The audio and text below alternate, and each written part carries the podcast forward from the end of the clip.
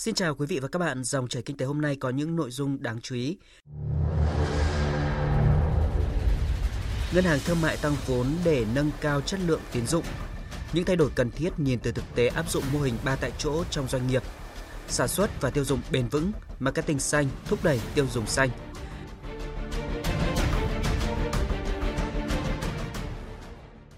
Thưa quý vị và các bạn, việc tăng vốn đã được các ngân hàng đẩy mạnh trong nhiều năm gần đây. Nguyên nhân chính cho cuộc chạy đua này trước mắt là nhằm để đáp ứng tỷ lệ an toàn vốn tối thiểu theo quy định. Dự kiến trong năm nay, vốn điều lệ của các ngân hàng sẽ tăng thêm hàng chục nghìn tỷ đồng. Trước tình hình dịch COVID-19 diễn biến phức tạp, tăng trưởng tín dụng khó khăn, liệu các ngân hàng có thể hoàn thành mục tiêu tăng vốn, nâng cấp chất lượng tín dụng?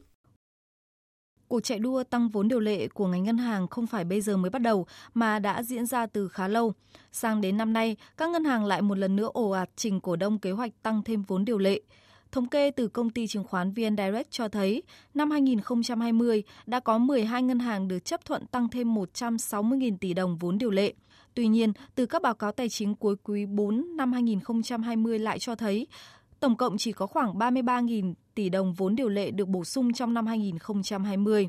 Phương thức tăng chủ yếu từ chia cổ tức bằng cổ phiếu, phát hành cổ phiếu riêng lẻ hoặc thông qua phát hành trái phiếu chuyển đổi. Ông Lê Đức Thọ, Chủ tịch Hội đồng Quản trị Ngân hàng Việt Tin Banh cho biết. Việc tăng vốn này sẽ tiếp tục phát triển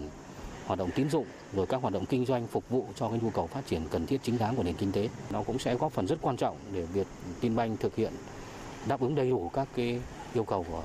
302 và cũng hướng đến để có thể thực hiện tốt được cái 303. Tại mùa đại hội cổ đông năm nay, ngoài những tờ trình liên quan đến chia cổ tức, thoái vốn công ty con, chuyển sàn giao dịch cổ phiếu, kế hoạch kinh doanh, thì đa phần các ngân hàng đều có thêm tờ trình kế hoạch tăng vốn điều lệ. Cụ thể, Đại hội cổ đông thường niên 2021 của BIDV đã thông qua phương án tăng vốn điều lệ hơn 48.500 tỷ đồng, tương đương tăng 20,6% trong giai đoạn 2021-2022. Cũng trong giai đoạn 2 năm 2021-2022, kế hoạch tăng vốn điều lệ của Vietcombank là đạt 50.401 tỷ đồng, tức là tăng 3.076 tỷ đồng. Cùng với nhóm ngân hàng thương mại cổ phần nhà nước, nhóm các ngân hàng thương mại cổ phần khác như là ngân hàng thương mại cổ phần Bưu điện Liên Việt, Liên Việt Postbank chia cổ tức năm 2020 với tỷ lệ 12% bằng cổ phiếu để tăng vốn điều lệ lên mức hơn 15.700 tỷ đồng. Bà Nguyễn Ánh Vân, Phó Tổng Giám đốc Ngân hàng Bưu điện Liên Việt, Liên Việt Postbank cho rằng việc tăng vốn sẽ đáp ứng tốt hơn cho nhu cầu của khách hàng. Cái hạn mức tín dụng cấp cho một khách hàng riêng lẻ nó sẽ là 15% vốn tự có và ờ, cấp cho khách hàng cộng với cả những người có liên quan là 25% vốn tự có thì cái đó nó cũng chính là một cái cơ sở để nó mở rộng cái ờ, cái hạn mức tín dụng mà mình cấp cho từng đối tượng khách hàng. Một lượng vốn khổng lồ từ hệ thống ngân hàng trong bối cảnh diễn biến dịch COVID-19 vẫn khá phức tạp, khiến nhiều ý kiến nghi ngại. Tuy nhiên, theo các chuyên gia kinh tế, mặc dù tình hình dịch bệnh COVID-19 diễn biến phức tạp, nhưng nhu cầu vay vốn lúc này và sau dịch vẫn sẽ rất cao. Ngoài vay vốn phục vụ sản xuất kinh doanh, nhiều doanh nghiệp sau dịch còn có nhu cầu vay cho thanh khoản, trả nợ lương, thuê mặt bằng, trả tiền hàng cho nhà cung cấp. Vì thế, các ngân hàng phải lên kế hoạch vốn đón đầu là tất yếu. Mặt khác, vì tình hình sức khỏe của doanh nghiệp không tốt nên việc tăng vốn điều lệ của các ngân hàng cũng giúp tăng thêm dự trữ, dự phòng rủi ro khi nợ xấu gia tăng. Ngoài ra, các ngân hàng để đảm bảo được tỷ lệ an toàn vốn tối thiểu 8%, theo quy định thì phải tăng vốn tự có hoặc giảm thiểu tốc độ tăng tổng tài sản có rủi ro, không tăng được vốn thì không thể cho vay. Thường thì các ngân hàng sẽ chọn tăng vốn thay vì giảm tổng tài sản, giảm tăng trưởng tín dụng, tăng trưởng quy mô. Phó Thống đốc Ngân hàng Nhà nước Đào Minh Tú cho rằng các ngân hàng vẫn cần có tỷ lệ tăng vốn đảm bảo an toàn, tránh những bất ổn cho nền kinh tế trong tương lai. Cái việc hạn mức đấy là hiện nay đối với ngân hàng điều hành là hết sức cần thiết. Bởi vì nếu không điều hành được như thế mà nhất là nền kinh tế lại đang cái tỷ trọng hay đúng không cái vốn cung ứng cho nền kinh tế dựa chủ yếu vào vốn tín dụng nhưng mà nó cũng lại là một câu chuyện nó đặt ra cho các ngân hàng thương mại nếu như không quản lý tốt cái việc tăng trưởng này một cách hài hòa hợp lý thì nó cũng sẽ lại tạo ra sự bất ổn của bản thân các ngân hàng thương mại. Khi mà tín dụng tăng một cách ồ ạt, cứ thử hình dung một năm mà tăng độ vài chục phần trăm tín dụng mà với cái kiểu ồ ạt đưa ra chất lượng tín dụng không đảm bảo chỉ một đến hai năm, nợ xấu của nền kinh tế lại dâng lên và tất cả những vấn đề bất ổn vĩ mô, nó lại xuất hiện ngay. Việc tăng vốn ồ ạt không phải không có những rủi ro. Khi ngành ngân hàng tăng vốn, áp lực đảm bảo mức lợi nhuận cũng phải tăng theo. Và con đường mà các ngân hàng đều hướng tới là tăng trưởng tín dụng bằng mọi giá, do lợi nhuận các ngân hàng tại Việt Nam vẫn chủ yếu đến từ hoạt động cho vay. Điều này rất dễ khiến chất lượng tài sản suy giảm. Bên cạnh đó, các ngân hàng thành công tăng hệ số an toàn vốn trên mức tối thiểu, nhưng nếu nợ xấu không được minh bạch thì hệ số an toàn vốn mà các ngân hàng báo cáo chỉ là số ảo, con số thực sẽ thấp hơn nhiều và rủi ro tiềm ẩn cao hơn nhiều với mong muốn đảm bảo tỷ lệ vốn góp của mình, tránh pha loãng sẽ có những tình trạng như sở hữu chéo, đầu tư ngoài ngành của các tập đoàn kinh tế lớn, số liệu ảo về luân chuyển dòng vốn lòng vòng để tăng đủ vốn, đã gây không ít trở ngại đến hoạt động của các ngân hàng. Vì vậy, tăng vốn điều lệ không phải là điều kiện tiên quyết hiện nay, nó chỉ là điều kiện cần nhưng chưa đủ. Tăng trưởng bền vững, đa dạng, duy trì liên tục mới đưa vị thế ngân hàng lên một tầm cao mới.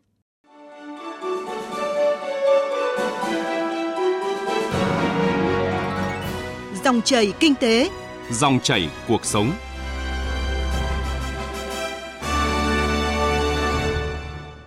Thưa quý vị và các bạn, để đảm bảo công tác phòng chống dịch bệnh gắn với ổn định sản xuất phát triển kinh tế, phương án 3 tại chỗ, ăn, ở và làm việc tại nhà xưởng đã được áp dụng khá thành công tại các doanh nghiệp trong các khu cụm công nghiệp trên địa bàn các tỉnh Bắc Giang và Bắc Ninh thời gian qua. Tuy nhiên, khi triển khai mô hình ba tại chỗ và một cung đường hai điểm đến tại các khu công nghiệp, khu chế xuất tại thành phố Hồ Chí Minh và các tỉnh phía Nam đã bộc lộ nhiều bất cập. Vậy dưới góc nhìn chuyên gia, mô hình ba tại chỗ cần sửa đổi như thế nào cho phù hợp với tình hình thực tế của doanh nghiệp cũng như diễn biến phức tạp của dịch bệnh? Phóng viên Nguyên Long phỏng vấn chuyên gia kinh tế tiến sĩ Nguyễn Đình Cung, nguyên viện trưởng Viện Nghiên cứu Quản lý Kinh tế Trung ương về nội dung này. Thưa ông, dưới phân tích của chuyên gia thì ông nhìn nhận như thế nào về phương án ba tại chỗ thời gian qua áp dụng trong các doanh nghiệp, các cái khu công nghiệp ạ? Phương án ba tại chỗ đã được áp dụng ở Bắc Giang và Bắc Ninh. Thì ờ, nói chung ở Bắc Giang, Bắc Ninh thì có vẻ như là các doanh nghiệp chấp nhận được.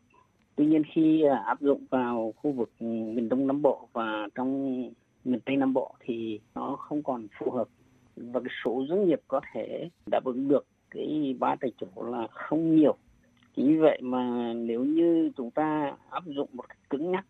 mà không phù hợp thì ờ, chắc chắn là nhiều doanh nghiệp sẽ chấp nhận phương án tạm thời đóng cửa hơn là tiếp tục duy trì hoạt động. À, chính vì vậy mà doanh nghiệp của chúng ta cũng đã phản ánh rất nhiều trong cái thời gian qua rằng là cái phương án đó không còn phù hợp. Cho nên là chính phủ cũng đã bắt đầu có những động thái để sửa đổi cái phương án gọi là ba tại chỗ và một cung đường hai điểm đến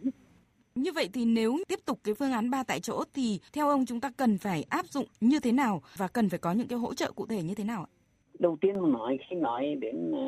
cái ba tại chỗ thì nó chỉ là phương tiện, nó chỉ là công cụ để đạt mục tiêu thôi. Và cái điều kiện khác nhau, hoàn cảnh khác nhau, các vùng khác nhau thì nó sẽ khác nhau cho nên theo tôi thì ba tại chỗ chỉ là một cách còn có thể có rất nhiều những cách thức khác À, cho nên là đầu tiên là chúng ta không gọi ép doanh nghiệp áp dụng một cách cứng nhắc. Tất cả doanh nghiệp áp dụng ba tại chỗ. Và cũng không gọi ép áp dụng là một cung đường hai điểm đến. Đấy là điều thứ nhất. Điều thứ hai phải mở ra nhiều cái cách thức khác. Và nhiều cách thức khác thì chỉ có doanh nghiệp người ta mới biết được là cách thức nào là phù hợp với người ta. Thế thì để cho cách thức nào phù hợp với người ta trên một nguyên tắc là phòng chống dịch đảm bảo được an toàn về dịch bệnh, thì bộ y tế nên ban hành những tiêu chuẩn, những quy trình để làm sao để trên cơ sở quy trình đó. Mà quy trình này mang tính chất quy trình mở, quy trình mang tính chất hướng dẫn để doanh nghiệp xây dựng được phương án tổ chức sản xuất trên cơ sở nguyên tắc là đảm bảo cái an toàn dịch bệnh. Đối với một cung đường hai điểm đến, theo tôi là ở miền Bắc thì có như Bắc Ninh, Bắc Giang thì có thể là dễ thực hiện. Ờ, bởi vì công nhân họ ở tập trung tương đối tập trung còn ở khu vực thành phố Hồ Chí Minh theo tôi tương đối là phân tán. Chính vì vậy rõ ràng nên mở ra nhiều điểm đến và một cung đường giao thông và như vậy thì doanh nghiệp chịu trách nhiệm là kiểm soát cái an toàn dịch bệnh đối với nơi ở của công nhân. Và tính từ đấy doanh nghiệp có trách nhiệm hơn doanh nghiệp chủ động hơn và mình cũng huy động được doanh nghiệp vào cái việc chống dịch bệnh. Như những phân tích vừa rồi của ông thì nếu sửa cho phù hợp thì chúng ta cần phải sửa những gì ạ? Theo tôi chúng ta không nên sửa cái ba cái chỗ. đừng có sửa một cái gì đấy mà mang tính rất rất cụ thể vì những thứ như thế để doanh nghiệp họ tự làm chúng ta chỉ gợi ý thôi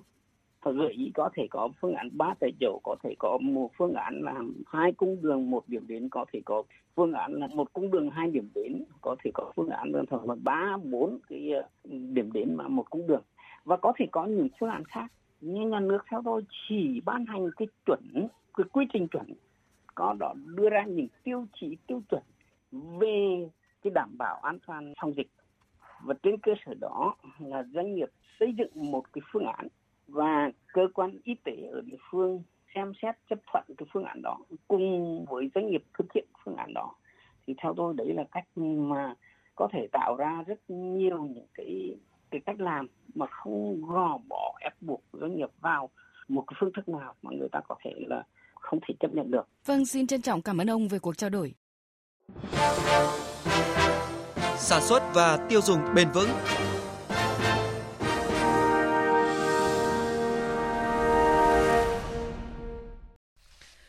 Thưa quý vị và các bạn, tiêu dùng xanh đang ngày càng được quan tâm đến tại Việt Nam cũng như nhiều nước trên thế giới, được coi là một trong những thành phần cơ bản trong tăng trưởng xanh nhằm bảo vệ môi trường cũng như phòng chống biến đổi khí hậu. Việc thúc đẩy tiêu dùng xanh như marketing tiếp thị cũng như nâng cao nhận thức của người tiêu dùng về tiêu dùng xanh ngày càng trở thành nhu cầu bức thiết. Biên tập viên Đài Tiếng nói Việt Nam phân tích nội dung này. Hiện nay, tiêu dùng xanh đang nổi lên như một xu hướng mới và tất yếu ở nhiều nước trên thế giới, phổ biến là ở các nước phát triển và đang chuyển dịch mạnh mẽ sang các nước đang phát triển, có mức thu nhập trung bình trở lên. Marketing xanh có thể hiểu là quá trình sản xuất hoặc chính các sản phẩm hoặc dịch vụ của công ty. Các công ty thành công trong việc xanh hóa có thể thu hút sự chú ý với tiền đầu tư của những người tìm các khoản đầu tư có trách nhiệm xã hội, một chiến lược đầu tư nhằm sở hữu cổ phần của những công ty cam kết trách nhiệm xã hội, phát triển bền vững và quản trị tốt. Marketing xanh thường được tạo ra các chi phí tăng thêm mà người tiêu dùng sẽ phải chịu. Điều này là do việc sử dụng các vật liệu đắt tiền hơn như các sản phẩm tái chế vì mục tiêu giảm chất thải và do các sản phẩm này thường phải cạnh tranh với các hàng hóa khác không thân thiện với môi trường và nhiều lý do khác.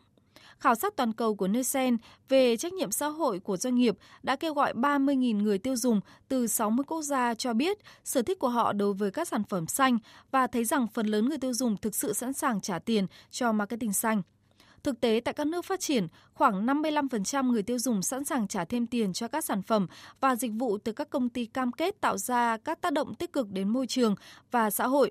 và 52% đã mua hàng ít nhất một lần từ một công ty cam kết có trách nhiệm xã hội trong 6 tháng gần đó. Hơn một nửa số người được hỏi trả lời rằng họ kiểm tra bao bì sản phẩm để đảm bảo rằng nó không lãng phí hoặc gây hại cho môi trường. Người tiêu dùng ở khu vực châu Á, Thái Bình Dương, châu Mỹ Latin và Trung Đông, châu Phi cho thấy mức độ ưu tiên cao hơn để trả thêm tiền cho marketing xanh, trong khi ở Bắc Mỹ và châu Âu thì sự ưu tiên này thấp hơn Phó giáo sư tiến sĩ Nguyễn An Thịnh, trưởng khoa kinh tế phát triển, trường Đại học Kinh tế Đại học Quốc gia Hà Nội cho biết những lợi ích của marketing xanh. Lợi ích của hoạt động marketing xanh được dựa trên cách tiếp cận phát triển bền vững và hướng người tiêu dùng sử dụng các sản phẩm xanh thông qua bốn yếu tố cơ bản của marketing là sản phẩm, giá cả, phân phối và xúc tiến thương mại. Do đó, các công ty thành công trong việc xanh hóa có thể thu hút sự chú ý và tiền đầu tư của những người tìm các khoản đầu tư có trách nhiệm xã hội Bên cạnh những lợi ích thiết thực về môi trường, doanh nghiệp hướng tới sự phát triển bền vững để tạo ra lợi thế cạnh tranh và phù hợp với nhiều chính sách thúc đẩy kinh tế thân thiện với môi trường. Trong bối cảnh hiện nay, hơn bao giờ hết, marketing xanh đang là mối quan tâm và ưu tiên chiến lược của các tập đoàn trên thế giới. Ben Jerry, Whole Starbucks, Johnson Johnson, Mentos and Timberland là một trong số những công ty đã sử dụng chiến lược marketing xanh, nhấn mạnh vào tính thân thiện với môi trường của sản phẩm hoặc các phương pháp được sử dụng trong quy trình đóng gói hoặc các cửa hàng bán lẻ. Một ví dụ điển hình về sản phẩm xanh của Starbucks là sản phẩm này phải đáp ứng tiêu chuẩn và được chứng nhận organic, là siêu sạch và hoàn toàn hữu cơ, là một khái niệm rất phổ biến ở châu Âu, nhằm nói tới những sản phẩm hoàn toàn tự nhiên và lành mạnh định hướng marketing chú trọng các yếu tố xanh, thân thiện với môi trường như sử dụng cốc giấy, ống hút giấy, các sản phẩm để dùng mang theo đều là nguyên vật liệu xanh có thể tái sử dụng nhiều lần. Theo thông lệ quốc tế, các sản phẩm đạt tiêu chuẩn organic khi và chỉ khi sản phẩm đó không chứa hormone, không chứa thuốc trừ cỏ, không chứa phân bón hóa học, không bị biến đổi gen, không bị chiếu xạ tiệt trùng, không có hương liệu, phẩm bầu và chất bảo quản. Tất cả các thực phẩm organic đều chịu sự kiểm soát liên tục, gắt gao từ khâu đầu đến khâu cuối cùng. Hiện nay, nhiều người tiêu dùng Việt Nam đã quan tâm và lựa chọn nhiều hơn sản phẩm đạt tiêu chuẩn này, dù chưa được đánh giá đó là yếu tố quan trọng nhất khi mua một sản phẩm. Vì vậy, việc cần làm của doanh nghiệp là giúp cho khách hàng hiểu được những giá trị lợi ích mà sản phẩm xanh mang lại cho cuộc sống. Một khi sản phẩm, dịch vụ đảm bảo đầy đủ các yếu tố như chất lượng, giá cả, bao bì đẹp, hợp lý, hệ thống phân phối tốt thì yếu tố xanh sẽ giúp doanh nghiệp tăng tính cạnh tranh trên thị trường. Chị Trần Hương Lan, sống tại Hà Nội cho biết đã từ lâu chị và gia đình lựa chọn xu hướng tiêu dùng xanh. Đầu tiên là mình sẽ hạn chế bớt mua đồ ăn nhanh, mình cũng không mua quần áo mới nhiều, ờ, nhất là những cái thời trang nhanh. Với pin mình sẽ thu gom lại, đợi khi nào có nhiều nhiều một chút thì sẽ mang đến những điểm ờ, thu gom rác thải điện tử. Ở Việt Nam, định hướng xanh hóa nền kinh tế bắt đầu rõ nét về mặt thể chế, trước hết được thể hiện qua việc phê duyệt chiến lược quốc gia về tăng trưởng xanh của Việt Nam vào năm 2012 và kế hoạch hành động quốc gia về tăng trưởng xanh giai đoạn 2014-2020. Để đạt được mục tiêu chiến lược, các nhiệm vụ then chốt được đề ra, giảm cường độ phát thải khí thải nhà kính và thúc đẩy việc sử dụng năng lượng sạch, năng lượng tái tạo, xanh hóa sản phẩm và xanh hóa lối sống và thúc đẩy tiêu dùng bền vững, một số giải pháp chính sách đã được các bộ ngành triển khai gắn với tiêu dùng sản xuất xanh, chẳng hạn như là dán nhãn sinh thái, nhãn xanh Việt Nam, luật sử dụng năng lượng tiết kiệm và hiệu quả, chương trình dán nhãn năng lượng. Những bước đi chính sách này nhằm cụ thể hóa chủ trương phát triển bền vững nói chung và tiêu dùng bền vững nói riêng. Chuyên mục sản xuất và tiêu dùng bền vững cũng đã kết thúc dòng chảy kinh tế hôm nay. Chương trình do biên tập viên Bảo Ngọc và nhóm phóng viên kinh tế thực hiện. Xin chào và hẹn gặp lại quý vị và các bạn.